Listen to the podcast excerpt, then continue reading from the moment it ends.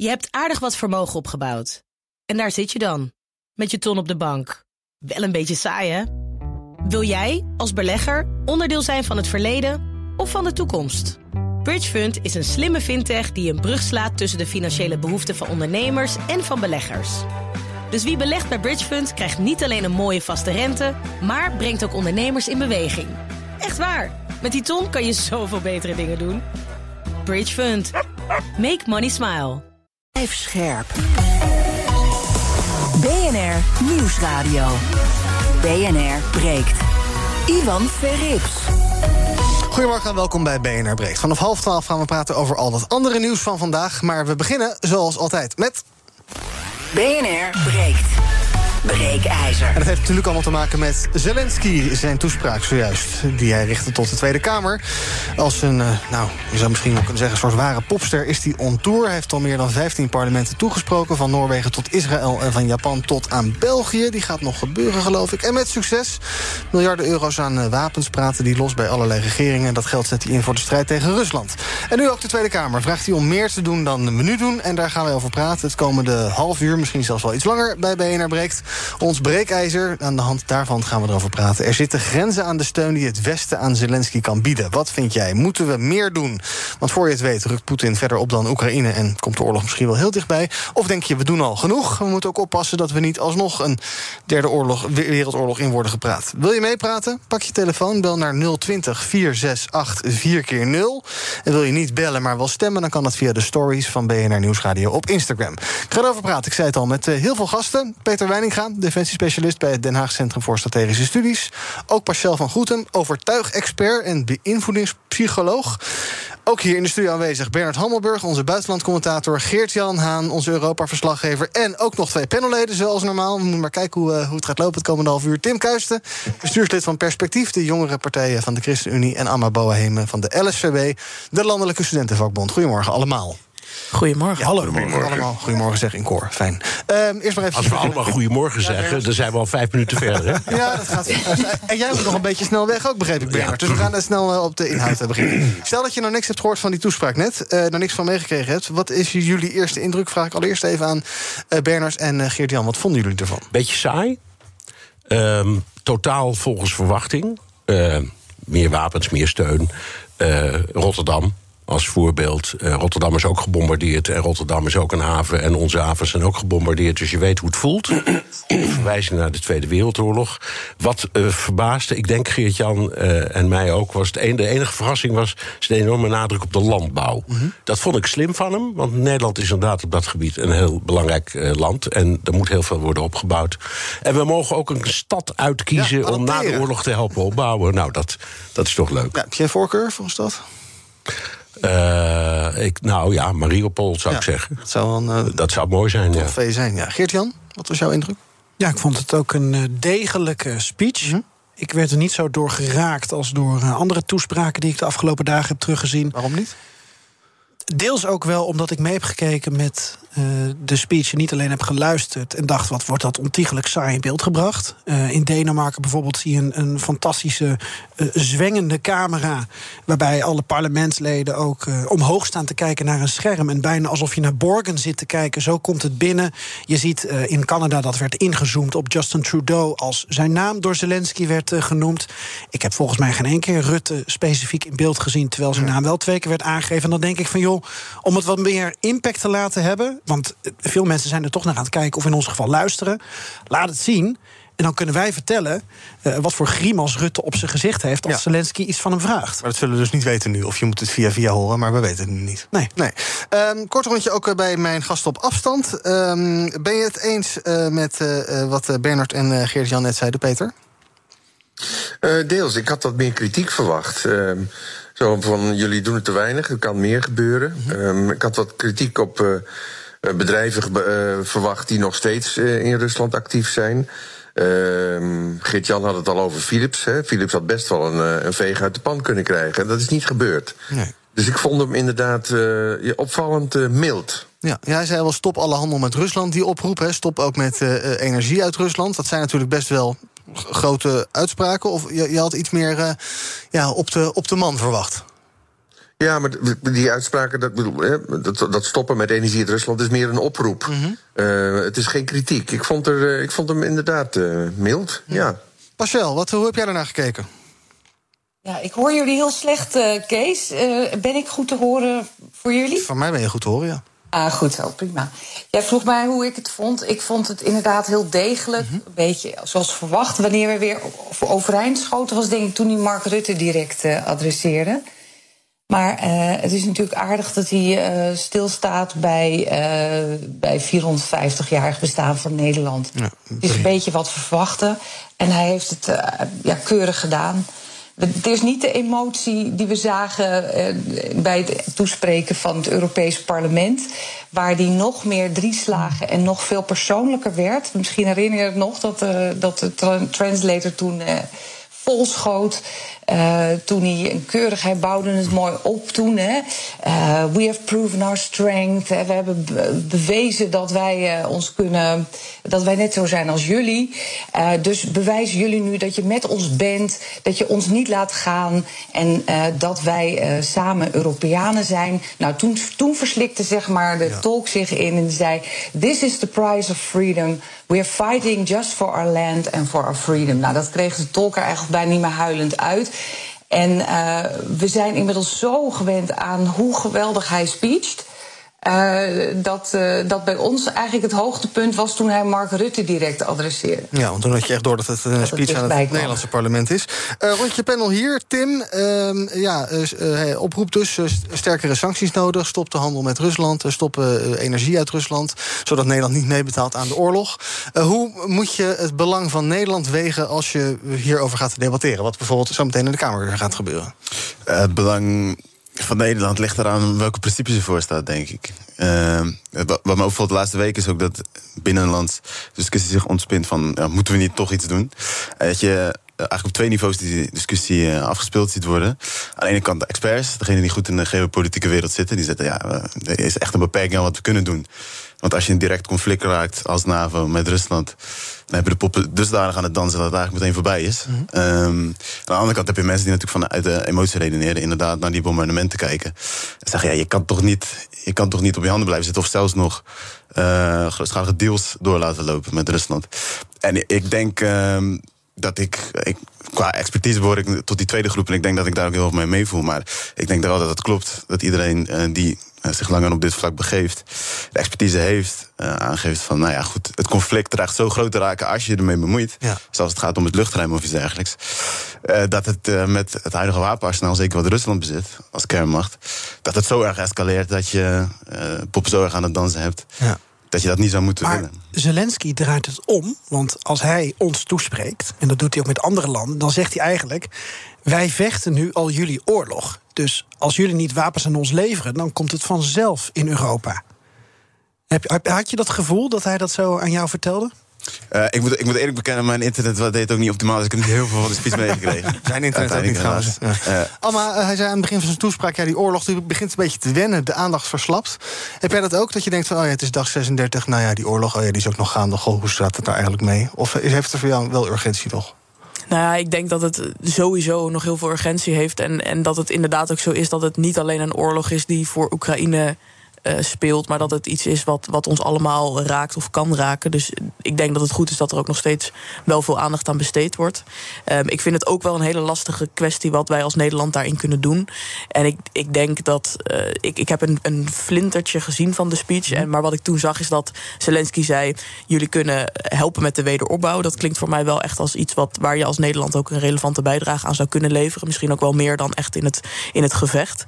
Uh, dus ja, daar zie ik wel wat in. Ja, maar misschien als opbouw kan natuurlijk wel pas als die oorlog voorbij is. Als ik heel snel toch mag reageren op de vraag van net. Ik denk wel dat je ziet hoe, in wat voor wrange positie zit... als je dus net niet bij de NAVO hoort. Ja.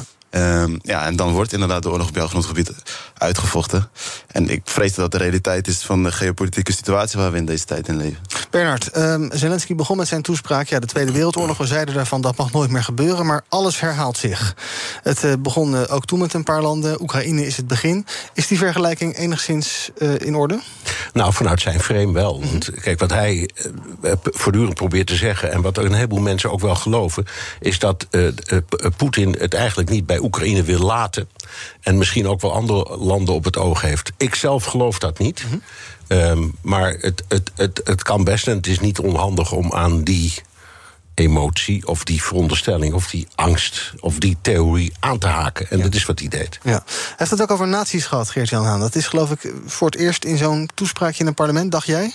Ja, dat dacht ik op basis van uh, mijn kleine ogen. Omdat ik vannacht nog al die toespraken heb geprobeerd uh, terug te krijgen. En uh, kijk, en dat, dat deed hij door echt um, uitgebreid, waar jullie het ook over hebben, te refereren aan de Tweede Wereldoorlog. Hij had het over deportaties. hij verwijst nu naar, dus naar nazi-methodes. Wat nu dan Rusland zou doen met Oekraïnse burgers die dan ergens diep in Siberië worden weggestopt. En dat je niet weet wat er met hen gebeurt. Ja, dat soort voorbeelden haalt hij aan. Juist om wat in de geschiedenis is gebeurd, ook naar ons toe te halen en naar de actualiteit uh, in Oekraïne en Rusland zelf.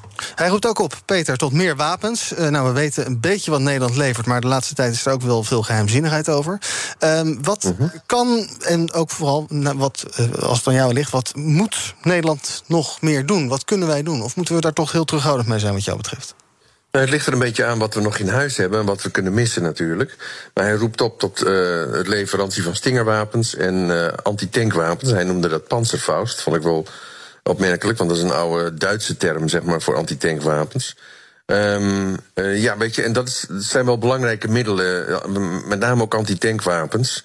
Uh, omdat je ziet als de Russen inderdaad een, een stad of een dorp binnenvallen, het vooral binnen hun panzerauto's blijven zitten en, en, en dat met tanks doen. En dat betekent dat uh, die middelen met name uh, heel goed bestreden kunnen worden met antitankwapens. Dus, dus ik knap wel dat hij die oproep doet. Uh, meer stingers inderdaad. Want ja, maar de stingers die we hebben geleverd, dat waren het geloof ik 200, die zullen inmiddels verschoten zijn.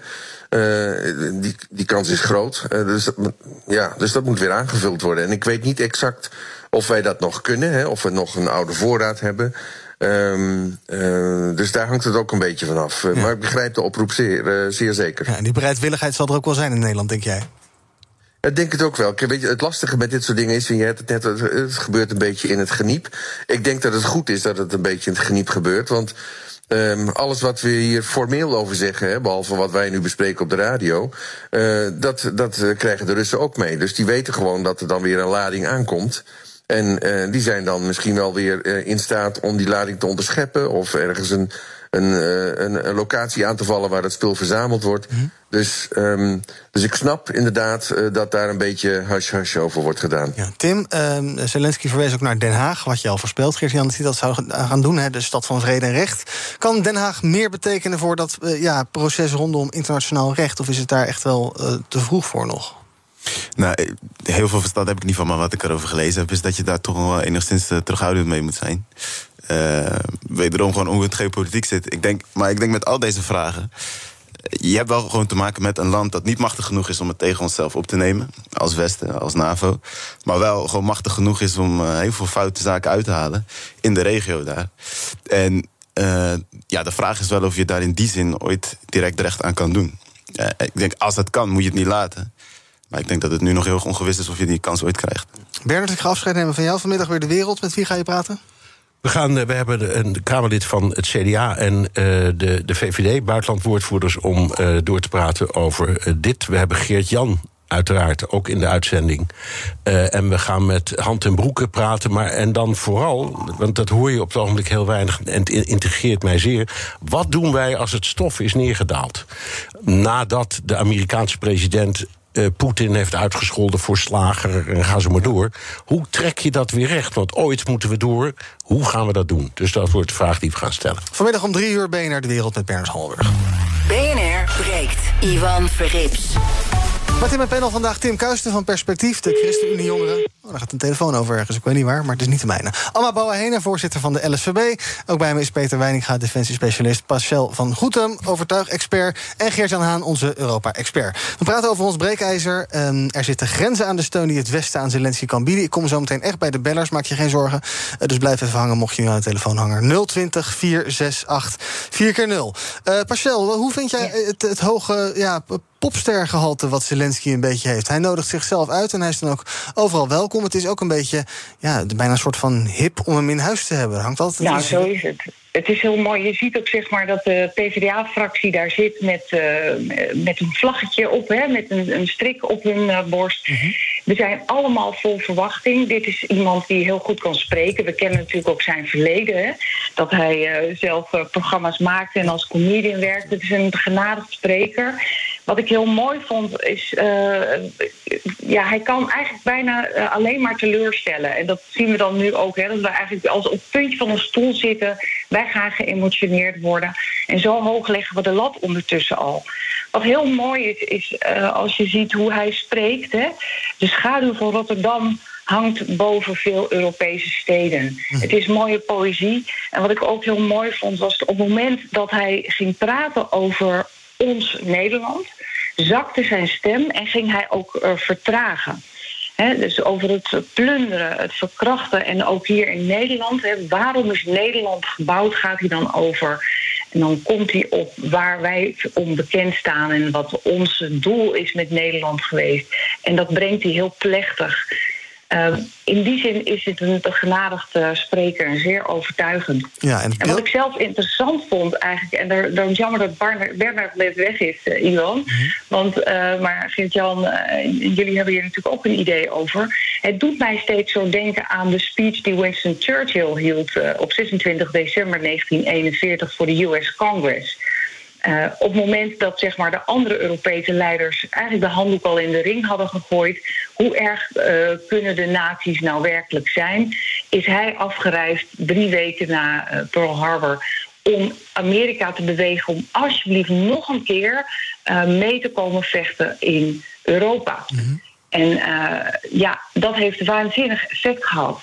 En ik ben dus heel benieuwd, zeker nu met jullie stelling, uh, wat er nu gaat gebeuren. Ja, wat, wat, gaat, hoe...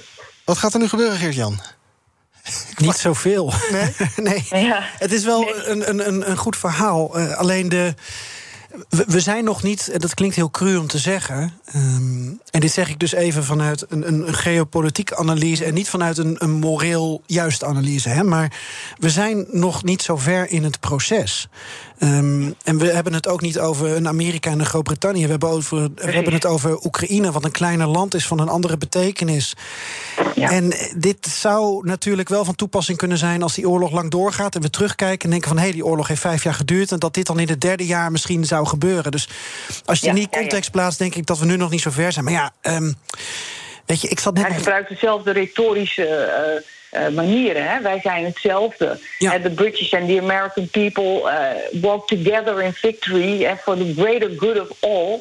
En dat is wat, die, wat, wat Zelensky natuurlijk meestelijk doet. Alleen ja, wij, wij staan natuurlijk met de rug tegen de muur als NAVO zijnde.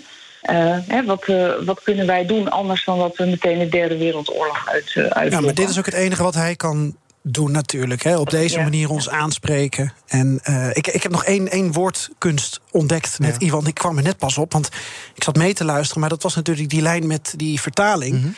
Um, dus, dus ik kon niet helemaal goed de, de tekst volgen. Maar ik heb nog even nagezocht. Hij, hij heeft het een paar keer over de tirannie gehad. Mm -hmm. ja. ja. En over 1572. Wat is er toen geschreven? Ja, nou, ik heb het opgezocht, dus daardoor weet ik het. Maar... Ed Wilhelmus. Ja de tirannie verdrijven die mij mijn hart doorwond. Mm -hmm. Dat heeft hij niet zo letterlijk gezegd, maar omdat hij het ook over Den Briel had en 1 april.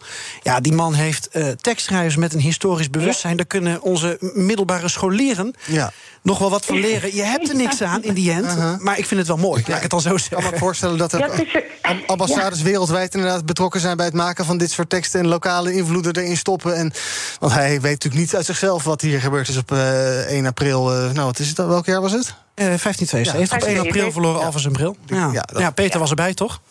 Maar het is precies volgens mij hoor. dat wij onszelf daar ook minder dus bij betrokken heel, heel weinig Nederlanders weten natuurlijk dat dat jaar is waarop het Wilhelmus uh, gegeven is. Ja, ja. ja.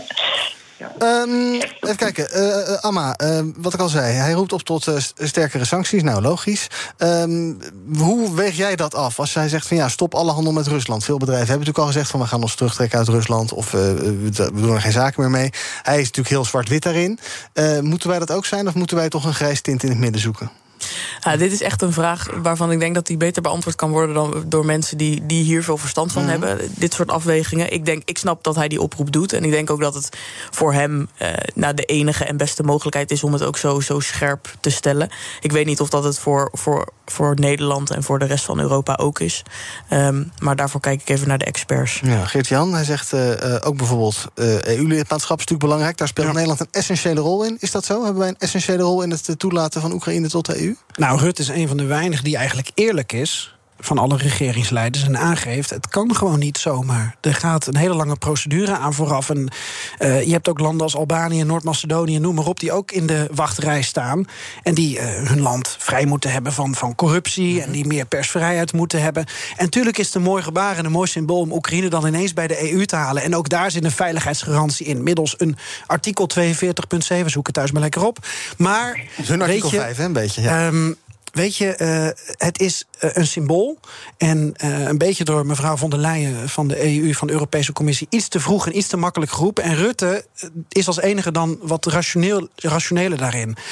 En toch denkt Zelensky vanuit zijn positie: ja, ik ga het toch maar weer benoemen. Want ja, Rutte is degene die mij weigert. Maar dus ik snap het wel. Het werpt wel de volgende vraag op, denk ik. Het is natuurlijk decennia lang de discussie geweest. Uh, en we landen niet te snel bij de EU gelaten. Mm. Misschien dat dit het voorbeeld is dat aanwijst dat je landen ook te langzaam bij de EU kunt. Nou, en dat heeft ook de Duitse bondskanselier Scholz gezegd deze week. We moeten nu echt die landen die heel lang in die wachtkamer zitten, die moeten we nu wel een beetje gaan binnenlaten. Ook omdat je uh, andere grote landen ziet, Rusland, maar ook China, die invloed uitoefenen op dat soort landen. Nou, en om dat voor te zijn, zou de EU nu de familie kunnen uitbreiden.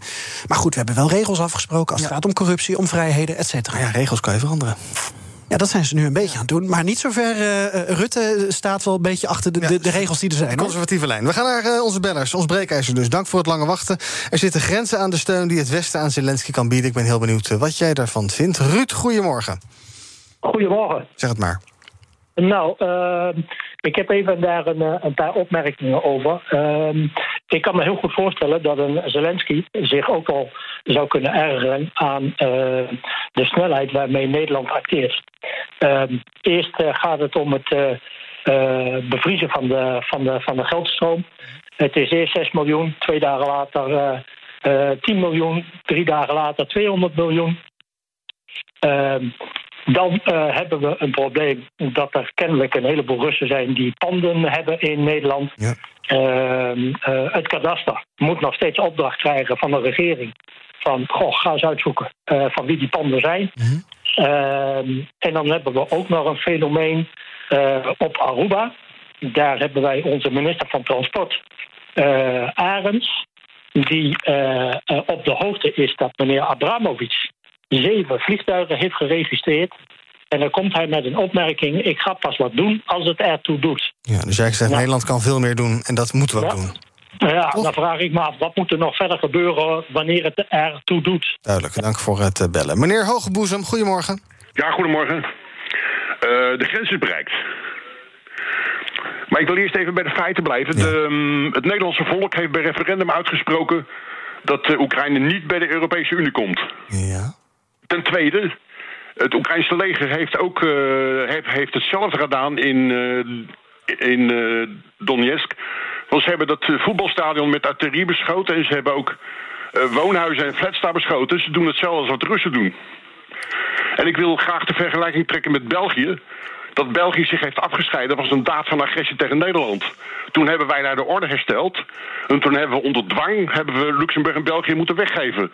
Dus waarom hebben de Russen in Lugansk en Donetsk geen zelfbeschikkingsrecht. Nou, die vraag wil ik even voorleggen aan Geert-Jan. De Oekraïners doen hetzelfde als wat de Russen doen. Is dat uh, iets wat jij... Het, het, is een te zwart-wit geplaatst ja? beeld, naar mijn beleving. Ja, want, ja. uh, en dat geldt ook voor dat Oekraïne niet tot de EU wilde toetreden. Dat is waar we niet over stemden. We hadden een Nederlands referendum over een associatieovereenkomst tussen de EU en Oekraïne. Dus een eerste stap van samenwerking op allerlei terreinen. Dat is heel wat anders. Ja, ik, ik snap wel wat de beller zegt, alleen het is gewoon niet helemaal waar. Duidelijk. Taja of Taya, goedemorgen. Ja, ik kom uit een uh, oorloggebied. Ik heb wel dit meegemaakt, zoiets. Uh -huh. Kijk, elke sanctieaanslagen die op de Russische volk worden gedaan door de Europese en uh, Amerikaanse dingen, dit creëert meer haat richting naar Europa en Amerika of Engeland, iedereen. Dat het Russische volk straks gaat meer steun geven aan Poetin om dingen te voeren dan wat het nu heeft. Het. Wij kunnen wel heel uh, klakkeloos gewoon even die 2%, 3% die tegen Poetin is, die op onze media zitten. Maar de werkelijk dit, deze sanctieaanslagen richting naar Russische volk, die wordt meer hard gecreëerd richting naar buitenwereld, Ja. maar wel meer steun richting naar Poetin wordt gedaan. Ja. Dus wat het hetzelfde gewoon. po- Dit heb ik meegemaakt in mijn privéleven in de oorlog. Op een gegeven moment, jij vindt eerst gewoon die terrorist is. Op een gegeven moment vind jij, dit zijn de helden die ons beschermen. Buiten, van de buitenhartigende wereld. Ja, dus je moet heel voorzichtig daarmee zijn. Dank voor het bellen. Rob, goedemorgen. Ja, goedemorgen. Ja, voor mij is het de toespraak van Vladimir Poetin leidend... waarmee hij deze oorlog rechtvaardigde. En da- da- duidelijk blijkt eruit dat hij niet gaat stoppen... als, Oekraïne, als hij Oekraïne onder de duim heeft. Want de Russen beschouwen dat als een tussenstation. En die begrijpt die hele appeasement-benadering... van ook van meneer Hammelburg...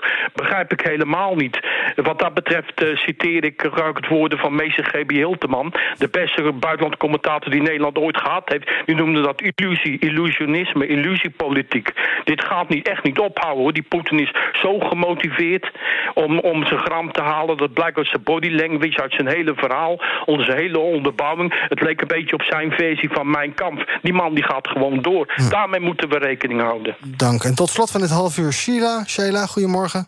Morgen. Zeg het maar. Ik vraag me af, wij als klein landje, als wij handje de voorste gaan spelen, wat haal je dan op je nek? Nou, dat ga ik gelijk voorleggen aan Geert-Jan Haan. Als, je nu, eh, als we nu eh ehm, eh, Zelensky zijn zin gaan geven, wat halen we dan op onze nek? Maar dat gaan we ook niet doen.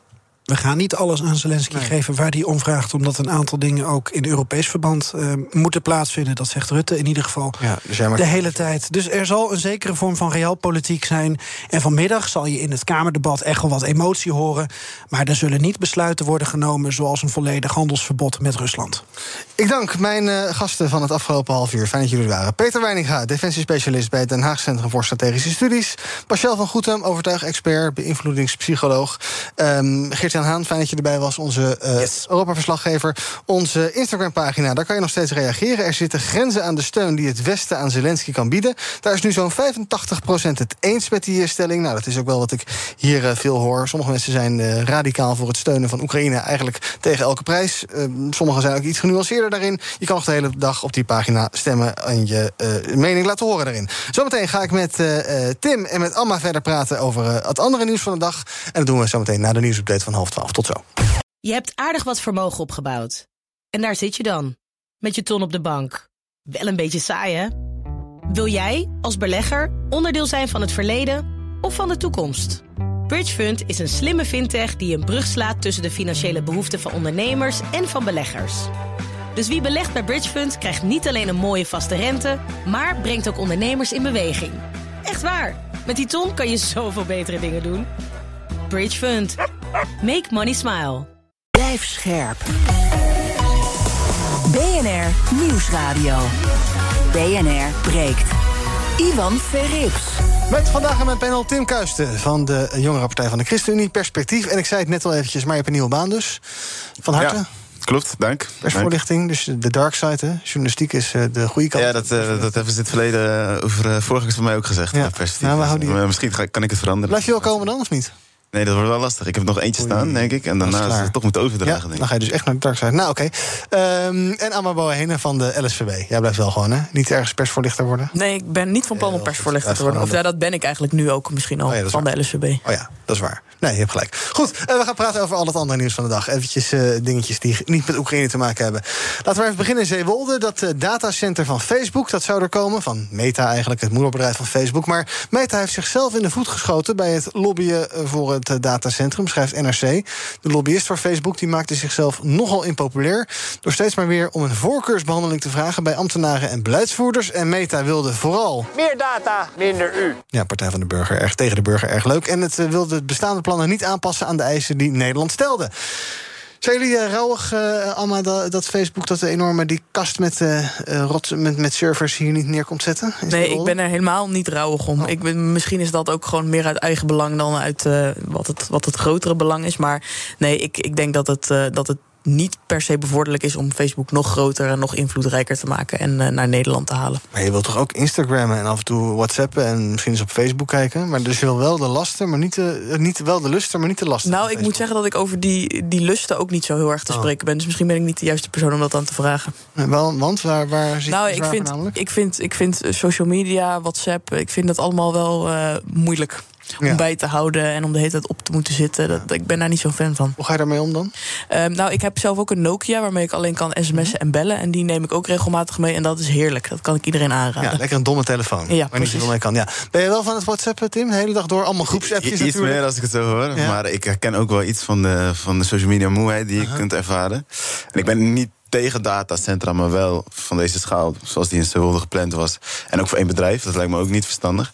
Ik moet wel zeggen, ik begreep de artikelen in NRC die er uitgebreid over gingen niet helemaal. Want daar wordt inderdaad de suggestie gewekt dat eh, de agressieve lobbystijl ze eigenlijk eh, uiteindelijk weerstand heeft opgeleverd. Maar tegelijkertijd blijkt dat het artikel eigenlijk niet dat iemand er iets tegen in durft te brengen op eh, landelijke ministeries niet, eh, op de, bij de wethouders en zijn ambtenaren in zijn folder niet. En pas toen de politiek er echt lucht van kreeg, dus dat zie je eigenlijk dat heel veel informatie ook heel lang is achtergehouden voor politici, zowel lokaal als landelijk. En toen die lucht van kreeg, pas toen is het balletje gaan rollen dat het echt niet verstandig was. Ja. Dus dat is eigenlijk pas vrij recent gebeurd. Dus je kunt eigenlijk beweren dat niemand de lobbyist van Meta of van Facebook mocht. Maar dat hij wel eigenlijk vrij ver gaat nog zijn zin kreeg. Ja, en, maar uiteindelijk is Zeewolde toch een soort Gallisch dorp dat eh, stand heeft gehouden. Het kleine Zeewolde tegen het Ja. grote Facebook. Ja, ja, dat stand heeft gehouden met de, met de raad die er zat voor de recente verkiezingen. eh, ging dat eigenlijk ook nog door.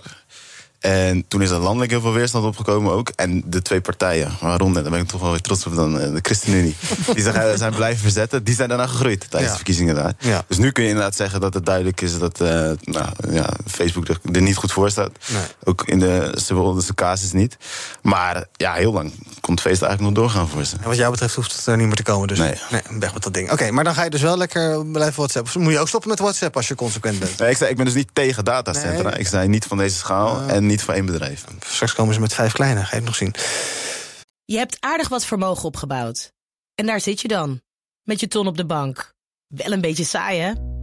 Wil jij, als belegger, onderdeel zijn van het verleden of van de toekomst? Bridgefund is een slimme fintech die een brug slaat tussen de financiële behoeften van ondernemers en van beleggers. Dus wie belegt bij Bridgefund krijgt niet alleen een mooie vaste rente, maar brengt ook ondernemers in beweging. Echt waar, met die ton kan je zoveel betere dingen doen. Bridgefund. Make money smile. BNR breekt. Voor weet staan we hier nog een kwartier over het hele weekend van Thomas van Zel te praten. Dat is ook niet helemaal de bedoeling. Laten we kijken naar wat jullie zelf opgevallen was in het nieuws. Tim, jij wil praten over de energiecompensatie die er is voor eh, ehm, mensen met een eh, laag inkomen. Ehm, eh, daar was wat gedoe over. Gemeenten die zeiden van ja, wij weten niet of dat geld er komt, die 800 euro, maar dat probleem is opgelost. Ja, nou, die 800 euro inderdaad voor mensen die tot op 120% van het sociaal minimum eigenlijk leven. Eh, die leek in zijn totaliteit een bedrag op te leveren dat veel meer was dan eh, het Rijk er oorspronkelijk voor had vrijgemaakt. En we hebben natuurlijk in het verleden wel eens gezien bij andere beslissingen dat men dan zegt, nou het geld is op. Dat hebben we zelfs nog in Groningen gezien natuurlijk. Ja, Was stonden mensen te ooit wachten vrijgemaakt. voor het gebouw. Lange rij, als je er achteraan stond, dan had je niks. Eh, en verschillende partijen, mede ook Pieter Grimmers van de ChristenUnie, hebben er echt op aangedrongen via een motie. ja, je merkt, ik, ik ga naar de? ChristenUnie Ja. toe.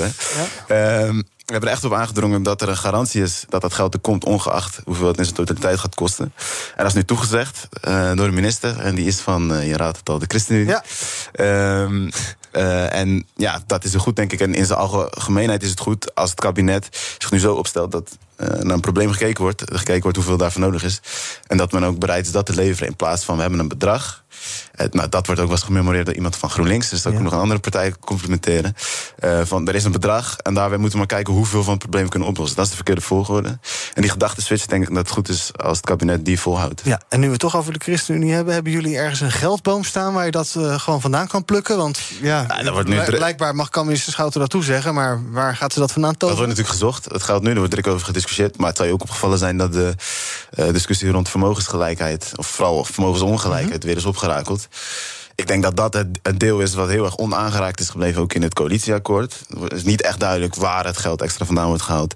Gewoon binnen een reguliere begroting. Ja, het lijkt mij logisch dat ze het wel daar gaan halen. Dus bij mensen en bedrijven die nog wat meer op de balans hebben staan. Ja, oké, maar dat moet dan toch allemaal wel geregeld worden. En kan je dat, kan je dat, wel, kan je dat dan wel toezeggen voordat dat geregeld is? Dat Ja, het goed, er daar, is mij nu mee bezig. Ik, er is geen garantie dat het daar vandaan komt, maar het zou Oh. mij verstandig lijken dat het daar vandaan komt. Mhm, ja. En men is nu in gesprek, overal in het kabinet, tussen eh, partijen, coalitiepartijen, oppositiepartijen.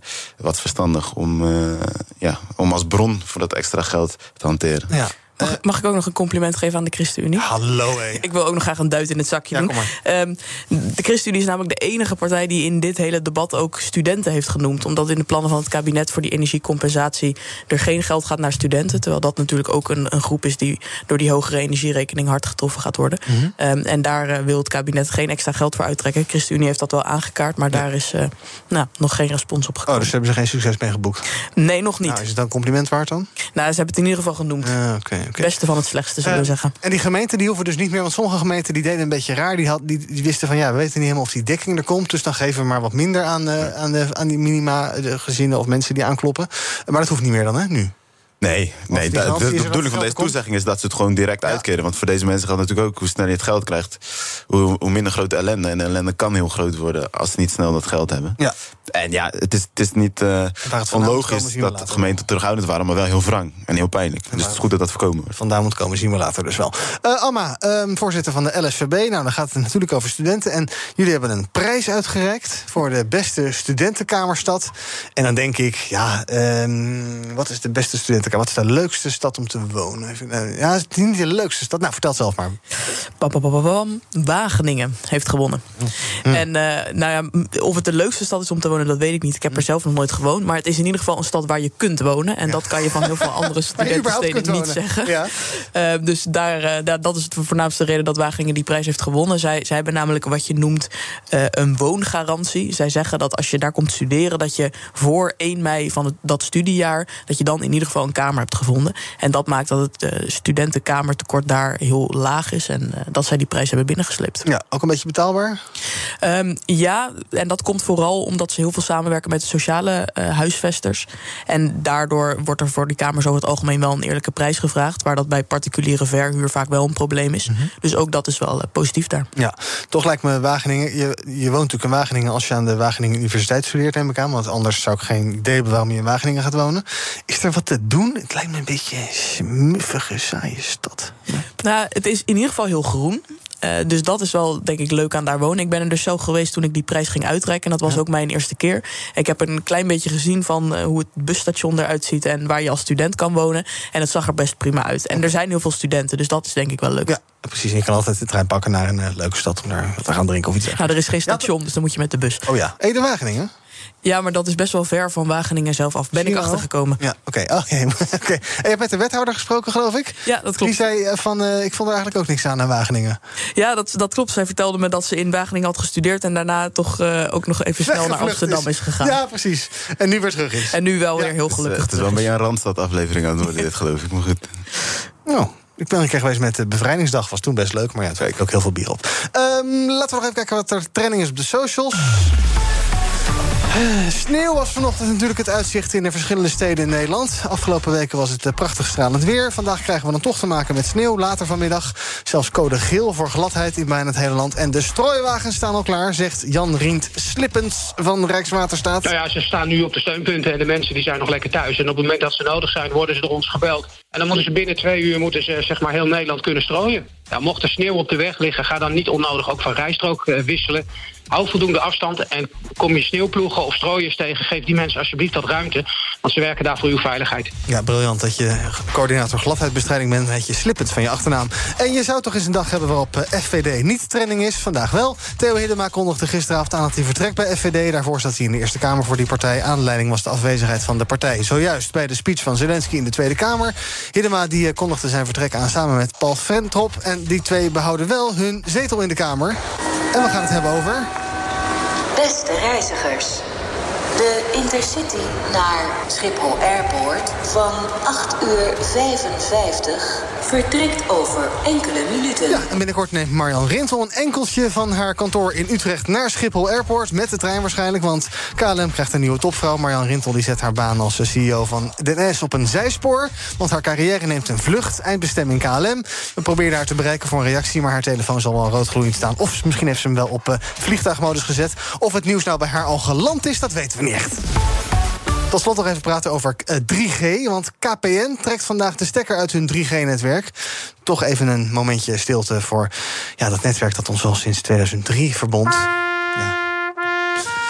En daarmee volgt uh, KPN Vodafone op. Zij trok in uh, twee jaar geleden al de stekker uit 3G. Dus je kan nu bij KPN alleen maar gebruik maken van 4G of 5G.